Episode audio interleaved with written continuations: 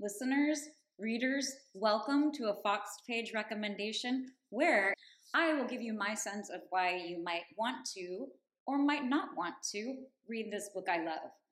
And actually, I'm going to scratch that part about not want to because frankly, I cannot think of anyone I know, not anyone, who wouldn't love this book, which is kind of weird because let me tell you, when I first saw this book, I mean, the cover is unbelievable. I am not immune to amazing cover art. In my mind, this is amazing cover art. It's so appealing.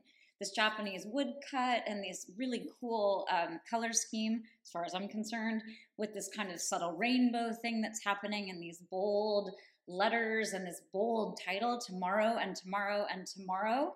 Probably should have said that. We're talking today about Gabrielle Zevin's Tomorrow and Tomorrow and Tomorrow.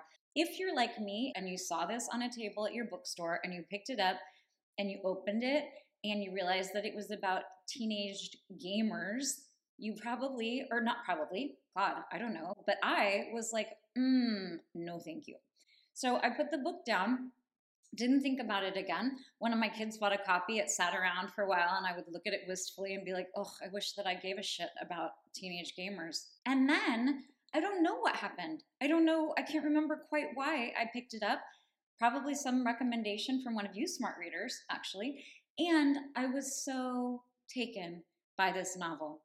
So, one of the reasons why is because Gabrielle Zevin is unbelievably smart. I got a little bit obsessed with her for a while and was doing all of this weird sleuthing and was doing all of this reading of all of her essays and all of her work because she's so, so smart. Not only is she smart, she's funny and she's down to earth and she's accessible. And I just could not get enough of what this woman has to say.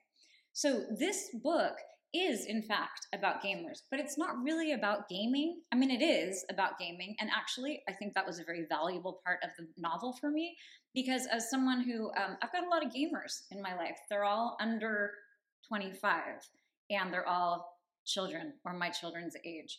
And let me tell you, I have a better understanding now of why it is they love video gaming as much as they do. So, this is a book that really helped me understand the younger generation. But I actually didn't even realize that until later, and frankly, didn't really care that much because the rest of the book is so deeply affecting. It's really epic in its sweep. There are these two main characters who meet in the beginning when they're about 11, and the book actually feels pretty epic and it feels dense and kind of long in the very, very best of ways. I don't think it's really that long. I don't know. Maybe it is. Wait, let me look here. I'm checking it out. It clocks in at a cool 397 pages, which is a little bit on the longer side. And, and when I say that it feels dense and long, again, I mean that as a real compliment because you do not want this book to end. That's not true. I always want books to end because I always want to get to the next one on my stack. But I took so much pleasure in every single page of this.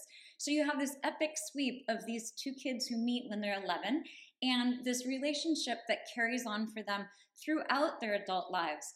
This is a book that's actually very heavy in plot, which is not something that I'm usually interested in, but you're so invested in these people and what they're trying to create, n- not even just in terms of their games, but all of the sort of vicissitudes and all of the challenges that they meet, which are manifold. All of those things are so deeply affecting and, and really frankly she's tackling some very very large issues about sexuality about uh, violence in this country about relationships about the immigrant experience about uh, anti-semitism there's so much in this book but it's all packaged in this incredibly appealing deeply affecting prose so I'm going to read the two sentences as I always do. I'm not going to parse them for you because if you want them parsed and you want to dig deeper into why this book is so incredible, you'll have to tune into the Foxed Page and listen to the 90 minute lecture on this incredible work. But you know how much stock I put in the first sentence, so I will treat you to that. This is on page three, and typical of uh, Gabrielle Zevin, it's both very accessible, but it's also a little opaque because um, it depends on you, you actually need to be reading this. You're going to have to fake it as a listener uh, because this has to do with spelling. Before Mazer invented himself as Mazer, he was Samson Mazer. And before he was Samson Mazer, he was Samson Masur. A change of two letters that transformed him from a nice, ostensibly Jewish boy to a professional builder of worlds, and for most of his youth, he was Sam, capital S, capital A, capital M, on the Hall of Fame of his grandfather's Donkey Kong machine, but mainly Sam. So, again, I'm not going to dig too deep into that sentence, but I do think it's a pretty good kickoff. The other sentence I'm going to treat you to is not too much later, and it's essentially an introduction, I think a masterful one, of the other main character. So here we are on page 13. On the day Sadie first met Sam, she had been banished from her older sister Alice's hospital room. Alice was moody in the way of 13 year olds, but she was also moody in the way of people who might be dying of cancer. That is a doozy. That is a doozy of a sentence right there. Um, I am not, again, going to deep too dig, dig too deeply into those uh, first two sentences that I've read for you, but I will just give you a sense this tomorrow and tomorrow and tomorrow. That is a line that uh, Gabrielle Zevin pulled straight from Macbeth.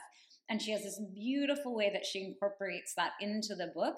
But that's the kind of sneaky, super smart stuff that this woman does, where you have, um, you know, just a casual title that is pulled right from Shakespeare that is so well integrated and so well um, sort of reformulated in this kind of zippy, snazzy way that will make you feel both really, really smart and also like you have a much better grip on the world today.